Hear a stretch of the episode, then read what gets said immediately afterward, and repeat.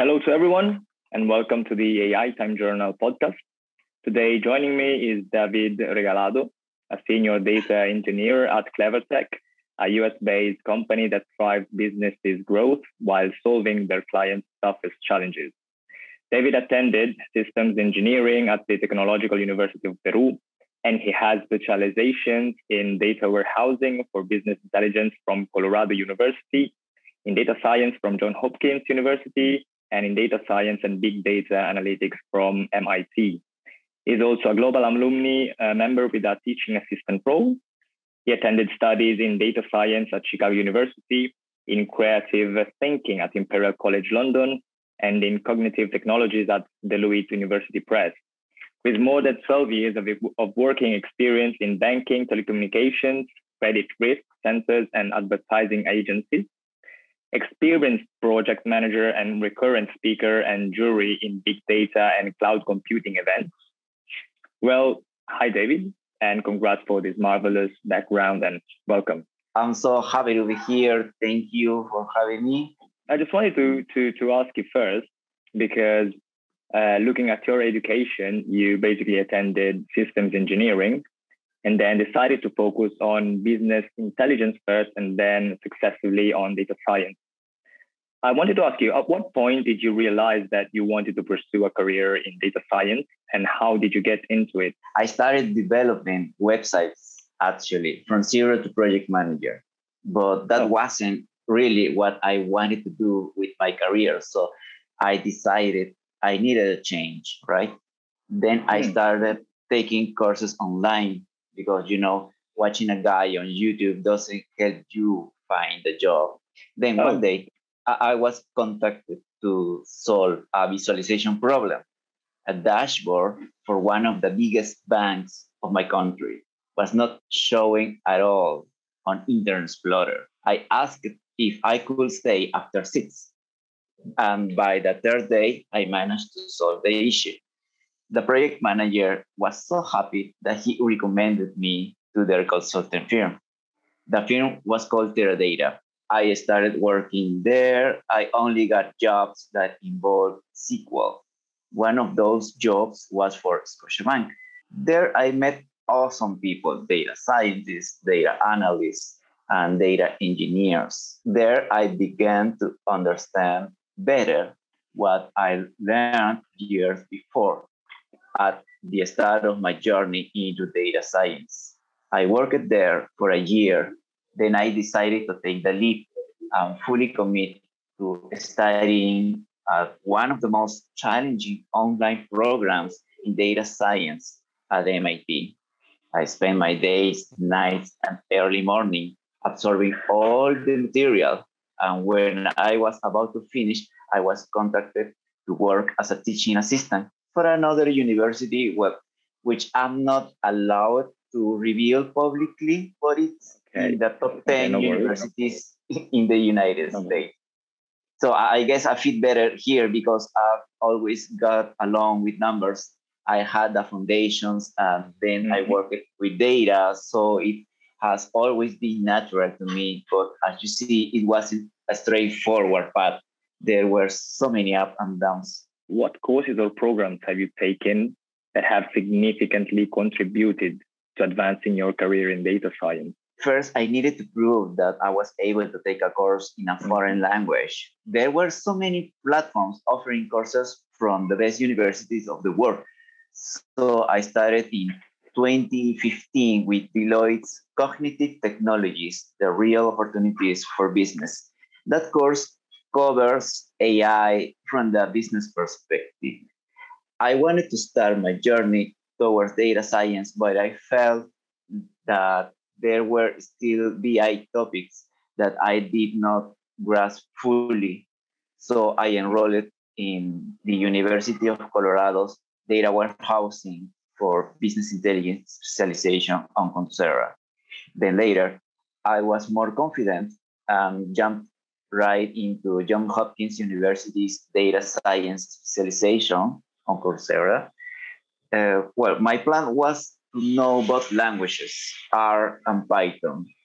At that time, I was invited to talk about Google Cloud Platform uh, an exam which I had failed to pass months before.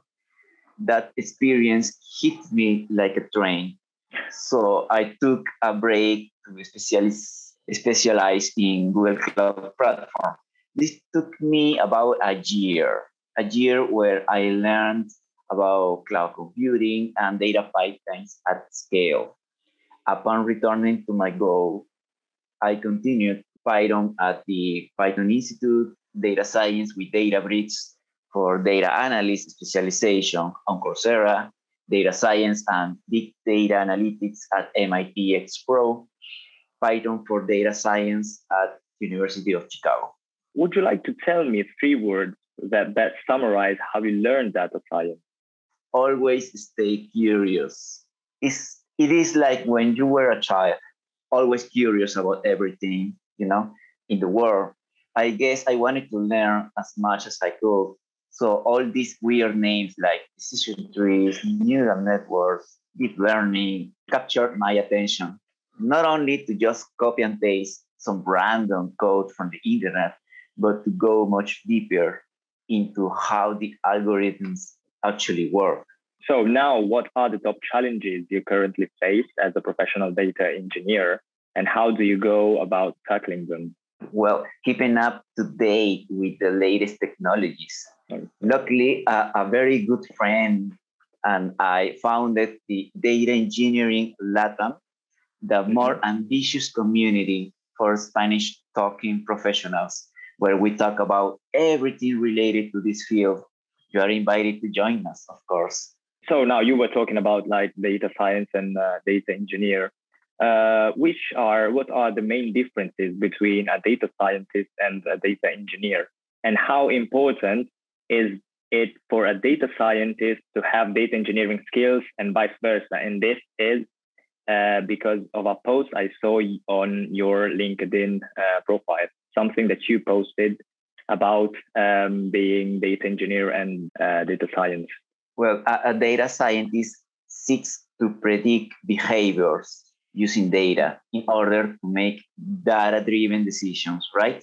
The data engineer is in charge of creating efficient and reliable data pipelines in order to be able to support data at scale, in addition to handle data cleansing and ingesting in a batch mode or in streaming mode and in a data lake, data warehouse, or lakehouse on premise or in the cloud.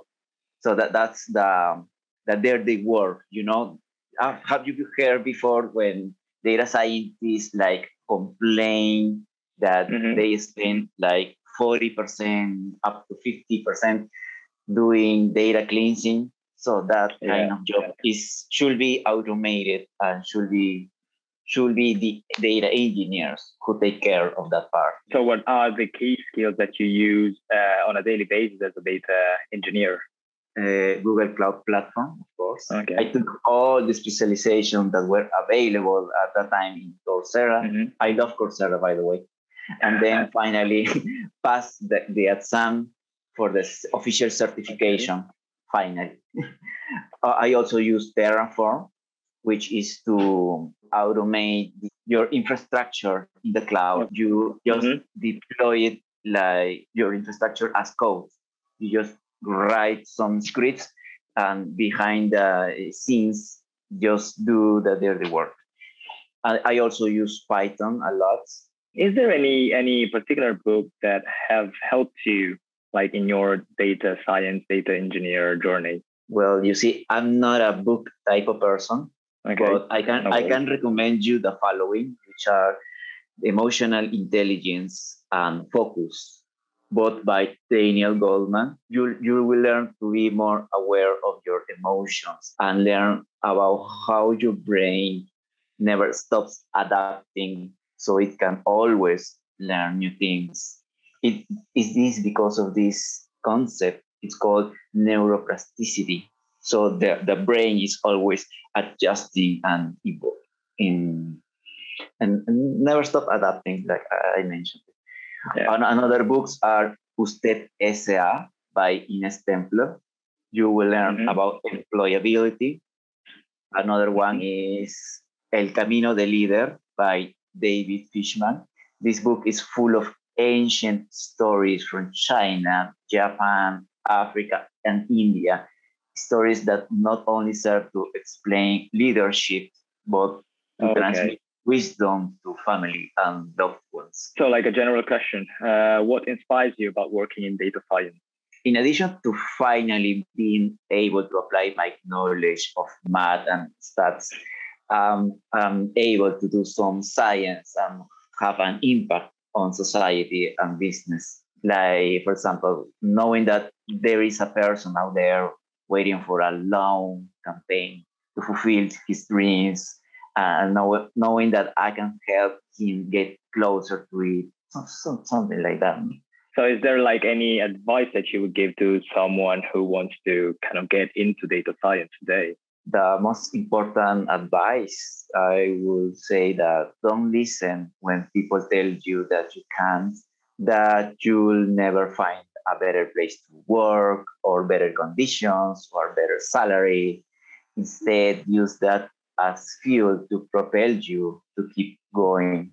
I have met people with diverse backgrounds economists, computer scientists, systems engineers, industrial engineers, electronic engineer, journalists, marketeers, psychologists that made their way into data science. You just have to believe in your capabilities and continue to work towards your goal. This is really a huge piece of advice.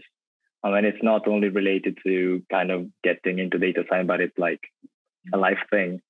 So really, really, really nice. So this is a personal question because I'm actually uh, I'm currently working on my master thesis on the U.S. and China relationship as far as the 5G technology is concerned, and I'd like to kind of know your opinion. Um, indeed, as you may know, the U.S. and China are currently fighting to lead the way for the world's implementation of the 5G technology that uh, someone says could shape the world's future for the next 20 years. And do you reckon that this competition would enhance or diminish AI's development? Well, in my opinion, one way or another, 5G will come to all the major cities of the world, interconnecting 1 million devices per square kilometer improving user experience by lowering latency and enable decision making on events that happens in real time, right? Even if the US and China continue to fighting and keep putting up barriers, they are only delaying the, the inevitable worldwide adoption of 5G. Yeah. Well, David, uh, thank you very much for your time and these um, brilliant um, insights and interviews well. And we are really glad that we had you today. Thanks to you, Renz. I appreciate you, your time being here. Thank you. Thank you very much.